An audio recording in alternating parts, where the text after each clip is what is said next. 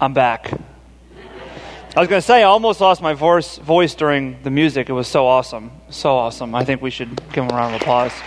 Man.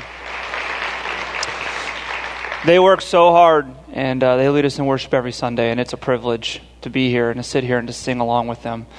So, this past week, something really exciting happened, and I want to share that with you. This past week, the Grace House, formerly known as the Azil Home, is now officially under construction. Awesome, right? Here's a picture from, that's only a few. There's a lot more people there, but that even looks like a lot there. That's a picture from this past week on Wednesday morning. We had a ceremony and we did the groundbreaking for the Grace House, which, if you're in Haiti, don't say groundbreaking. Apparently, in Creole, that kind of means earthquake. Um, so as I was talking, I had to quickly change my vocabulary to installment. Um, so, just a little word of advice. But while we were there, it was incredible. Our team that just got back last night, safe and sound, and had an incredible trip, uh, they were there. There were local officials there, judges, jurors, as well as the mayor and also the North American and Haitian leadership of Mission of Hope was in attendance, and it was a beautiful, incredible, incredible moment where we put the first bricks on the corner of the home, and officially now the home is under construction. And they made me promise the local officials, the Haitian people, as well as the leadership from Mission of Hope made me promise to thank you. Thank you for your prayer. Thank you for your support. Thank you for your excitement. They told me time and time again that if it wasn't for you all, if it wasn't for you taking up this charge with passion and raising so much money and praying so fervently for the home, that we wouldn't be where we are right now. So thank you. And whether you're sitting there and you say, well, I didn't really do much, I only did a little bit, or I wasn't able to give, it doesn't matter. This church did this together. We all did it as a community and you were involved in the process. And you may never see the result, you may never see the effect, but know that this home that you were a part of and you will continue to be a part of is changing people's lives. It is giving people a home. It is changing their physical condition, but not just their physical condition, but their spiritual one. And you get to be a part of that, and that will always be true. So thank you. Thank you. And they want to thank you. But I've been asking myself, what is it that made Rio and this church take this home up with such excitement and support and with prayer? Because I'll tell you, this has been one of the joys of ministry for me. To see you all, truly an exceptional, incredible, incredible church. And the way that you guys came around this home and supported it and were excited about it was amazing. And I think what made this happen and will continue to make it happen is more than just the cutting of my hair and the seeing Tom change his haircut since he was two years old. It's more than that, right? And Tom's back, if you notice, the hair's back to where it's always been. And mine is not. But it's more than that, right? The catalyst. oh, man. The catalyst of it was more than just the haircut. It was more than just the laughs, and though we had a lot, and that's an important part, it was that you empathized. You sat there and you imagined what it would be like for yourself or for your grandmother or for your grandfather to be living in those conditions where you're sleeping on the street with no food and nowhere to rest your head, waiting day in and day out, wondering when you're going to die. What it would be like to have no government programs, no organizations that can come help you. What it would be like to stand at the threshold of your door and your family tell you it's time to go because you're using too many resources and we can't feed everybody. And so you have to go wander off and find somewhere to spend the last few days or weeks of your life. You empathize, you put yourself in their shoes and you imagined. And what happened was is when you empathized, it drew you to action. It wasn't just sympathy, right? It didn't just feel bad, but you tried to relate, you tried to understand, you tried to feel the pain, feel the struggle, imagine the situation, and it moved you to want to do something. You tried to see life through their eyes without judgment. And I think that's what fueled the Grace House. That's what has got us to this point here today, and will get us to the point in January where we're cutting the ribbon and moving in residents. And so this morning, what I want to do, as we work through chapter 9 of Luke, as we've been studying through the book and the rhythm of grace, I want to really assess ourselves. I want to be honest. I want to be open. I want to be vulnerable. Because when we look out at our world, you could fill in the blank of any organization Four Kids, Trees of Hope, Mission of Hope, Hope South Florida, Taylor's Closet, Eat Freedom Network, Invisible Children, Charity Water, put in your favorite organization. They all began because somebody or a group of people empathized with people that were struggling and suffering. But see, empathy isn't just supposed to be the part of the founding of an organization or the beginning of a project. It is to be the way in which we live our lives, the way in which we interact with people, how we are every day in and out. And so, as we look through this passage that may be familiar to many of you, where Jesus sends out the 12 and the feeding of the 5,000, I think we're challenged to look inward and to say, are we empathetic? And the answer is yes. With the Grace House, we see that. But are we empathetic in the way that Jesus is? Every day, in every situation, when God puts people in our lives that are suffering and struggling. So I want to pray for us, and then we're going to jump right into Luke chapter 9. Let's pray. Lord, we thank you for this morning and the privilege of coming before you with freedom to be able to worship. We thank you for your word that it is true. And God, we thank you that you're patient and you're gracious with us. And we just pray for our brothers and sisters in Haiti that are worshiping you this morning. We pray for the construction and development and sustaining of the Grace House. We know it's not our house, it's not Mission of Hopes, it's yours. It's your vision, it's your heart. And we think that we get to be a part of it. And so we pray this morning as we look at Luke 9 that you would not only show us truth, but you would give us grace and ability to live truth. So in Jesus' name we pray. Amen. So, starting in verse 1 of Luke 9, if you have your Bibles, you can turn there. If not, you can check out the screen. It says this And he, Jesus, called the twelve together and gave them power and authority over all the demons and to cure diseases. And he sent them out to proclaim the kingdom of God and to heal this is interesting because up to this point in Luke's gospel, the first eight chapters, the disciples had been companions since they were called. They were companions of Jesus. They were alongside of him, supporting him, watching and learning. They've seen incredible things. They've learned a lot, but they haven't been sent out yet. They're not missionaries yet. They haven't done evangelism by themselves yet. And here it is. Here's the chance. Jesus told them a long time ago that they're going to be fishers of men. And here's where we see that come true where they are sent out to do the ministry that Jesus has been modeling word and deed ministry, caring for the physical needs of those suffering and caring for the spiritual needs of others as well. And so they're sent out, and Jesus gives them a few regulations. In verse 3, he says to them, Take nothing for your journey, no staff, nor bag, nor bread, nor money, and do not have two tunics. So he tells them to bring nothing, which seems weird because you'd think that they would bring stuff because that would make them more comfortable, maybe more efficient, maybe more effective. He says, Don't bring anything. Don't even bring an extra pair of clothes. No money, no food, no clothes, no bag, no staff, nothing. Just go. So, why did Jesus tell them to not bring anything? I, think he's teaching them a deeper point here, and it's that you don't need anything to do the ministry of the kingdom. You don't need anything to live the life that I'm calling you to live. You don't need a slick presentation. You don't need a really well developed, beautiful service. It's not that those things are bad, but you don't need them. You don't need a really well developed, memorized gospel presentation. You don't have to have a certain personality. You don't have to have a certain set of skills to serve somebody. You don't even have to really understand the dynamics of the culture or of the city or of the people that you're speaking with. You just have to go. And those things aren't bad, but they're not essential. Jesus says, don't bring anything, nothing. Just go and be faithful, be compassionate, have conversations, and you will see that the Lord is with you and you will accomplish great things. And then he gives them a second regulation before they go, and he says, in verse 4 In whatever house you enter, stay there, and from there depart.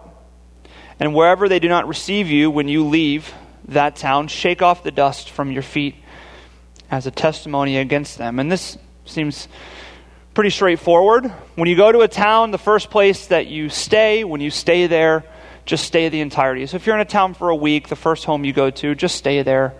And if somebody rejects you or doesn't invite you in or they don't want anything to do with you, just, we'll modernize it, brush the dirt off your shoulders and don't worry about it. They're not rejecting you.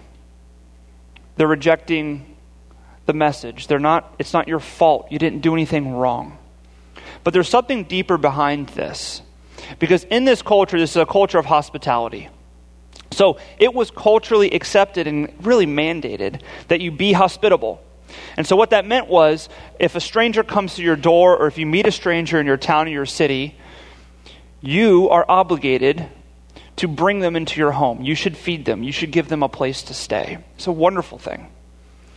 However, it was abused. It was manipulated. And what would happen is businessmen and religious leaders and people traveling from town to town would abuse this really good and healthy cultural tradition. And what they would do is, as they were in the town, they would try to find better accommodations. So they would meet different people each day, and they'd realize that they have a bigger home, maybe a nicer bed, better food. And they would say that they have nowhere to sleep so that they can continue to stay in nicer and nicer places. And this was normal. This is what everyone did. This was accepted as a common practice. This was an abuse of their culture. And what's interesting here is that Jesus tells them the first place you stay, don't leave, whether it's nice or whether it's not. Even if you think you're being rude because you're staying in one place for too long and they have to feed you for an entire week or give you a place to stay, don't leave because this culture of hospitality is a wonderful thing and don't abuse it. Don't act like everybody else. I know everybody does this and everybody accepts this as okay, but you're not going to. Because Jesus understands something and he's telling them something, and it's that as a follower of me, you don't disrespect, abuse, manipulate, or just accept culture the way that it is.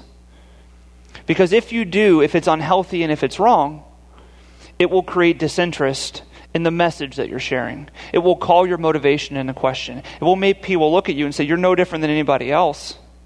Why should I listen to anything you have to say? Because as Christians, we know that we're called to respect, to create, and to redeem culture. And so the question is that we have to ask ourselves as we slowly work through this passage is what are the things in our culture that are acceptable and normal and even defined as good that are not acceptable. They're not the heart of our Savior, that are not right. And these are generalizations, but I want to share a few. I think we live in a culture of sympathy. We feel bad for people, but it's not empathy.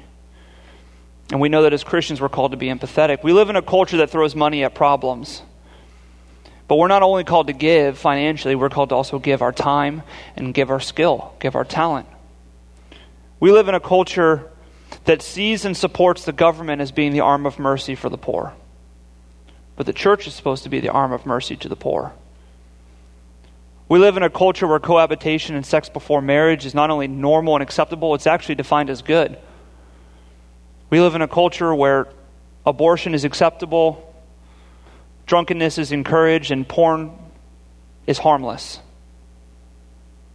We live in a culture where bipartisan and hostile politics is seen as the status quo, and we're okay with that.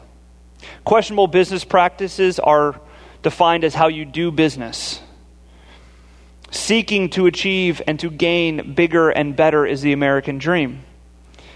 And racial injustice is overblown.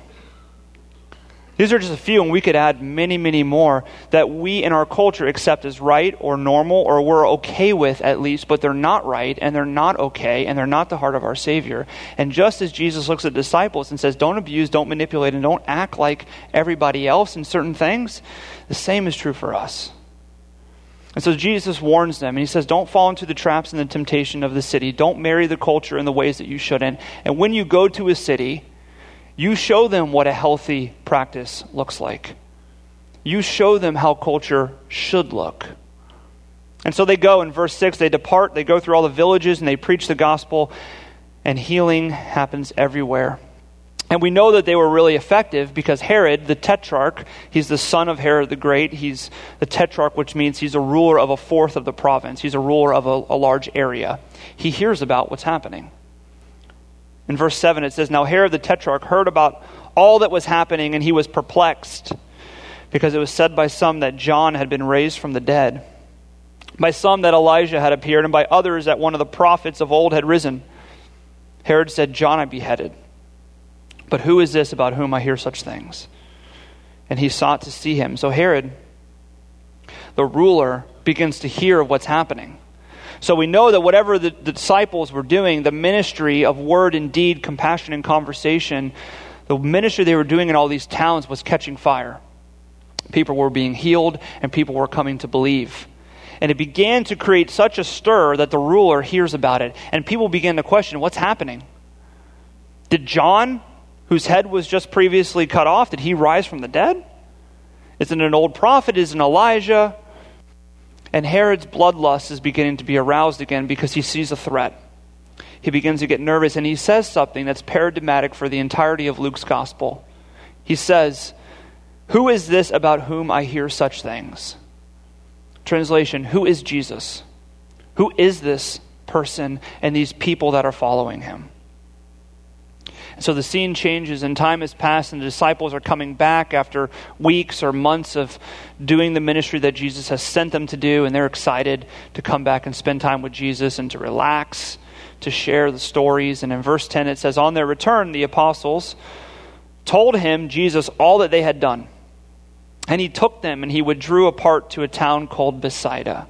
So they're back. They've come back. They're exhausted. They're tired. It's been a long period of time. And they're just excited about coming and spending time with Jesus, sharing with him all that's happened, all the great and amazing things, the healing, the people that have believed, and to just rest. There's a little bit of a wrench in their plans. In verse 11, it says, When the crowds learned it, that every, the band is back together, they followed him. And he welcomed them and spoke to them of the kingdom of God and cured those who had need of healing. And so what happens is they come back together and they're going to go retreat and they're going to rest and they're going to refresh and they're going to relax. And the crowd hears that they're back together and they've heard what's been happening. And they're curious, they're interested. There's nothing better to do than go see Jesus and the apostles and see what's he going to say? What's he going to do? Is someone going to be healed? Is there going to be a miracle? And so the crowds begin to gather. They don't go to the crowds, the crowds come to them. It seems as if they don't care if they're being rude or intrusive. Even though the disciples and Jesus are going to go retreat and withdraw, they come and they follow him. And you can imagine the disciples are maybe a little exasperated at this point. This wasn't in the plan. But Jesus does his Jesus thing, right? The crowds come to him and he shares and he loves. It says that when they came to him, he welcomed them and he spoke to them of the kingdom of God and cured those who had need of healing. So he shares with them the message of the kingdom and also shows them mercy and compassion. And it says in verse 12 Now the day began to wear away, so it's getting late, it's been a long day. And the twelve came to him, to Jesus, and they said, Send the crowds away to go into the surrounding villages and countryside to find lodging and get provisions, for we are here in a desolate place. And as is consistently said, and as Tom says, we have to slow down. We just read through it easily. We've heard this story many times, and so we go right through it. But the, the disciples are looking, they've just been doing ministry for the entire day. They've been doing it for weeks and for months, and they wanted to withdraw, and the crowds came. And Jesus did the Jesus thing where he loves on people and he's compassionate and he shares the message. And it, but it's been a long day and the sun's going down. Everybody's hungry. Everybody's tired. And the disciples, the apostles, go to Jesus and say, Listen, everyone's hungry. Everyone's tired. So let's just tell them go to the villages around here. I'm sure they can find somewhere to sleep. I'm sure that they can find something to eat. And then maybe we could eat as well. And maybe we could sleep because we're kind of tired. But Jesus always does what we don't expect. He says, Well, you give them something to eat. And they were really excited about that, obviously. They're like, Oh, man. But then here they have, they have an issue. They say, We have no more than five loaves and two fish on a, unless we are to go and buy food for all these people. Which really means, Jesus, we don't have a lot of food, obviously. We have barely enough for us to eat anything. And remember a back a little bit earlier, a few months ago, when you told us to go with no money and nothing. we don't have any money, so we actually can't go buy food. So let's go with plan A, where we'd say, hey, everybody, go to the towns, fend for yourself. Hopefully you find some food. I feel bad that you're hungry. I feel bad that you, you, know, you don't have anywhere to sleep. We're in a desolate place. Just go. So plan A works, right? We're good with that, Jesus? So then we can kind of eat and relax as well. And I was thinking through this, and, and it's interesting. These disciples have just returned from doing miracles, healing people, sharing the gospel. Amazing things have happened to where it's reached the ears of Herod. They have seen Jesus raise people from the dead. They have seen Jesus make lame people walk, cast demons out of somebody, and throw the demons into pigs that then run and jump off a cliff, which must have been hilarious, but maybe sad for the people that own the pigs. They've seen Jesus stop a storm and they show no inclination, there's no hint that they think that Jesus can do anything with this food. It seems like that would be the easiest thing.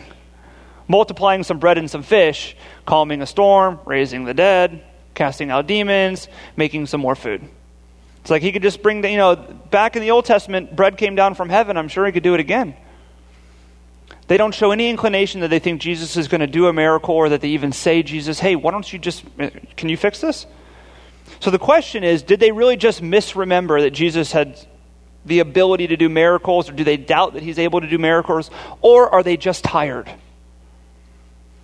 Are they just like, we've done enough? It's been months, it's been a long period of time, and today we just wanted to relax, and the crowds came, and we were okay with that to serve. But now the sun's setting, we're tired, they're tired, we're hungry, they're hungry. Let's just close up shop, and if you want, we'll start tomorrow. But today, let's just put a hold on it. I don't know, but I think that's how the text reads. They're exhausted, they're tired. And we know that this is could be true because we're dense people as humans, right? It takes us an extraordinary long time to actually implement things that we're learning. It's frustrating. So we relate with them. But Jesus is very gracious and he's very patient and he doesn't scold them, he doesn't ridicule them, he doesn't put them down. He just says, Here's, here's what I'm going to tell you to do. Just trust me, just follow me, and you're going to see what's going to happen. And in verse 14, we know what happens for there were about 5,000 men, which means there was probably about 10,000 plus people, because there was women and children there as well, but they only counted the men. So there's about a village there. Imagine 10,000 people. And you have two pieces of fish and five loaves. And he said to the disciples, Have them sit in groups of about 50 each. And they did so, and he had them all sit down. And taking the five loaves and two fish, he looked up to heaven and he said a blessing over them. And then he broke the loaves and he gave them to disciples to set before the crowd. And they all ate and were satisfied. And what was left over was picked up 12 baskets of broken pieces. So Jesus has performed another miracle. Everybody eats, everybody's satisfied, 10,000 plus people. He has fed them with five pieces of bread and two fish. And maybe you're sitting there and you're like, this book is getting wild. I mean, he's raising people from the dead, he's calming the storm, and now he's feeding 10,000 people with this amount of food. I mean, come on, this is kind of ridiculous. And Tom said last week something I thought was great. He said, Is it really? I mean, if Jesus really is the Son of God, if he really is God in the flesh, is it ridiculous that he would do miracles, that he would do things that we're incapable of doing? I think the answer is no, and that may feel like a cop out, and that's fair. And you can't prove that Jesus multiplied this amount of food and fed 10,000 people, just like you can't prove that he didn't. But I think the important thing, if you're struggling and if you're doubting and if you're skeptical, whether you're a Christian or a non Christian, you're working through this and you're trying to process how these things are possible you have to presuppose that he is, in fact, who he says he is and deal with the entire book. And so be patient. Work with us as we're going through the book. Because if he is the Son of God, it would be weird if he didn't do miracles. That would be confusing. If someone says that they're God in the flesh and then they do nothing amazing. And so work through it, think through it, process through it. And the question that we have to deal with is is this story just to show us another miracle? It's like miracle after miracle. Is this just another miracle where, hey, Jesus can raise the dead, he can calm the storms, and he can feed a lot of people? Or is there something else? What's the purpose? Because this story is in all four Gospels Matthew, Mark, Luke, and John. And in Matthew, Mark, and Luke, the story is very similar. And in John, it's similar as well, but just a few added words and thoughts. But there's one thing that's in every gospel, and it's the ending, where it says at the end, the disciples went around and collected up 12 baskets of leftovers. And there's a lot of ways that you can understand what's being said there. True, it's being said that Jesus is the bread of life, and he is the one that sustains God's people, and that the 12 baskets represents the 12 tribes of Israel, the people of God. But I think it may also be something even more, and I think that it may be sort of a slap in the face or a wake up call to the disciples. As they're going around and they're picking up the, the leftovers, and they realize one, two, three, twelve. And then they look at themselves and it's like, twelve. And they're assessing and analyzing the way in which they responded to the crowd versus how Jesus responded to the crowd. And they're realizing that maybe Jesus was doing this miracle to teach them something as well and to show them something, and not just them, but us. Because I think it's clear that the ministry of Jesus, the ministry of the kingdom, is word and deed ministry. We see that all throughout. Jesus forgives the sins of the lame man, he tells him to walk. He heals people, then he says, repent and believe. Word and deed, compassion and conversation, physical need and spiritual need are always put together. It's not one or the other. It's not social justice alone, and it's not verbal proclamation of the gospel of alone. It's together. And we know that and we believe that and we say, yes, that's how we live as a church and how we live as Christians, but it's easy to say that, it's harder to live it. Mother Teresa said something that stuck with me. She says, It's fashionable to talk about the poor, but it's not as fashionable to talk to the poor. And I think that's true with a lot of things. It's fashionable to talk about the way in which we live as Christians. It's easy to agree intellectually, it's a lot harder to live it. It's a lot harder to live the way that Jesus did in response here. And I think the answer and to how we live compassionate, empathetic lives is by looking at the response that the disciples have to the crowd versus the response that Jesus has to the crowd. The disciples look at the crowd and they say, They're hungry, we're hungry, they're tired. Uh, I feel bad for them, but I'm sure if we just tell them to go, they could find food. They'll figure out somewhere to stay, everything will be okay. They sympathize with them in their hunger. Jesus looks at them and he says, They're hungry. What's that like? I'm hungry. I understand. We are going to feed them. We are capable of feeding them. He empathizes with them on something that we may think is trivial. They're hungry for a meal. Even in the trivial thing, he empathizes. You see, there's a, a, difference that I think is being brought out here between sympathy and empathy. Sympathy is emotion, empathy is emotion that leads to action. Sympathy makes you feel something, and that's not bad. But empathy takes that feeling and it causes you to ask yourself, what can I do? Here's an example. If you've been to Haiti, if you've been to maybe another third world country on a mission trip, there's two responses I typically see one is sympathy, one is empathy. Here's sympathy. I could never imagine what it's like to live in this situation, to have a house that is eight feet by eight feet, held up by sticks and a tin roof. I could never imagine what it's like for my hair to begin to turn orange because I'm malnourished, or not know what it's like to be able to feed my kids or where I'm going to get money from. Graduate high school and know that I'll probably never get a job because it's about 85% unemployment. I don't understand and I feel really bad for them, but I, it's made me really thankful and grateful that I'm blessed and that I'm live in America and that I have what I have. It's not wrong, but empathy takes it a step further. Empathy says, I can never imagine. It must be so hard and the hopelessness and what they're feeling. And I am grateful for the blessings that God has given me. But what can I do? How can I help? How can I understand? How can I be alongside them? There's a big difference between the two because Empathy feels the emotion, but it takes it into action. Because I think empathy does three things it takes the perspective of others as their truth, it does so without judgment, and then it seeks to recognize and to admit that it recognizes the emotion that the person feels. And that's hard to do, and it's vulnerable. It's a lot harder to be empathetic than it is to be sympathetic. It's a lot harder because it's demanding of your time, it's inconvenient, and it's often really dirty to be empathetic.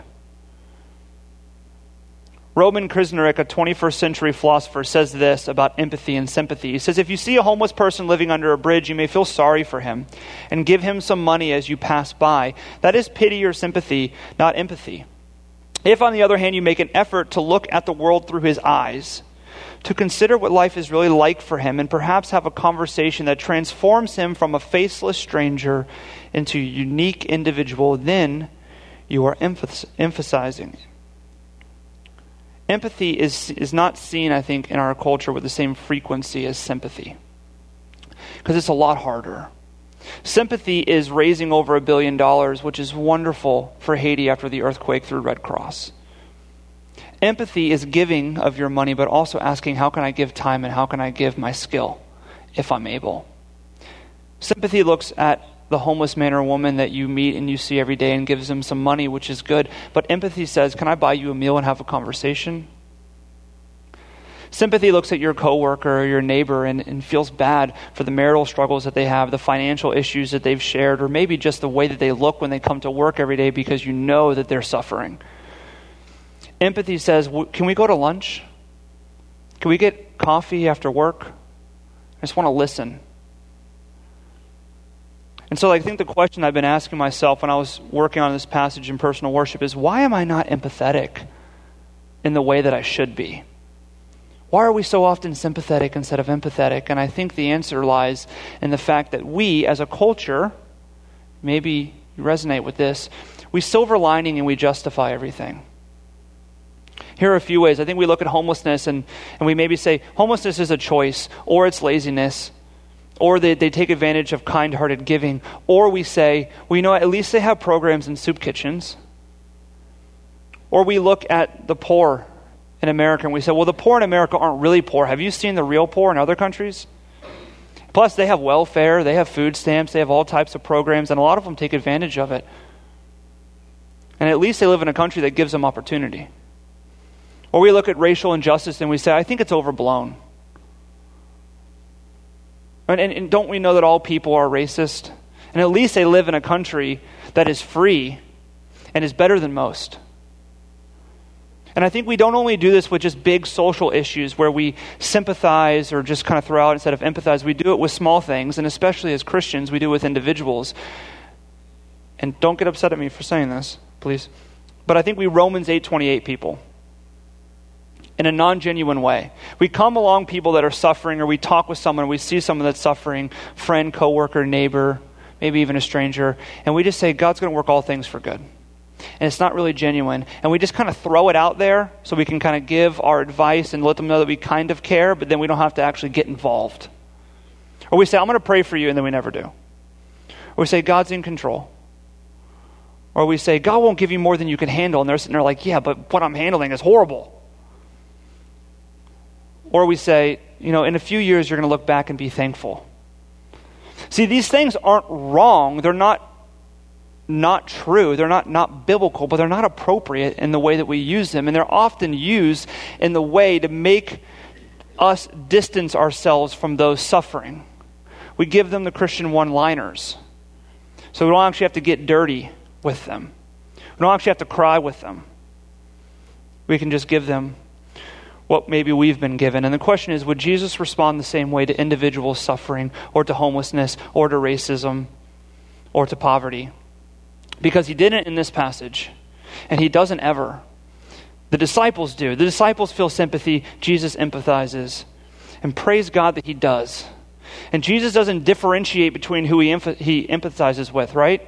This crowd is a diverse crowd men, women, children, rich, poor, those termed clean and those termed unclean. He feeds them all. Everyone receives the mercy and the message of Christ.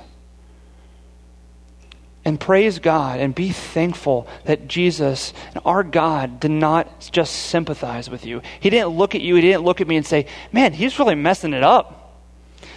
Doesn't he know that that choice is going to result in that and that pain and that suffering? And, you know, he doesn't even understand, but he's on a freight train that's heading to eternal torment. That's so terrible. I feel so bad for him.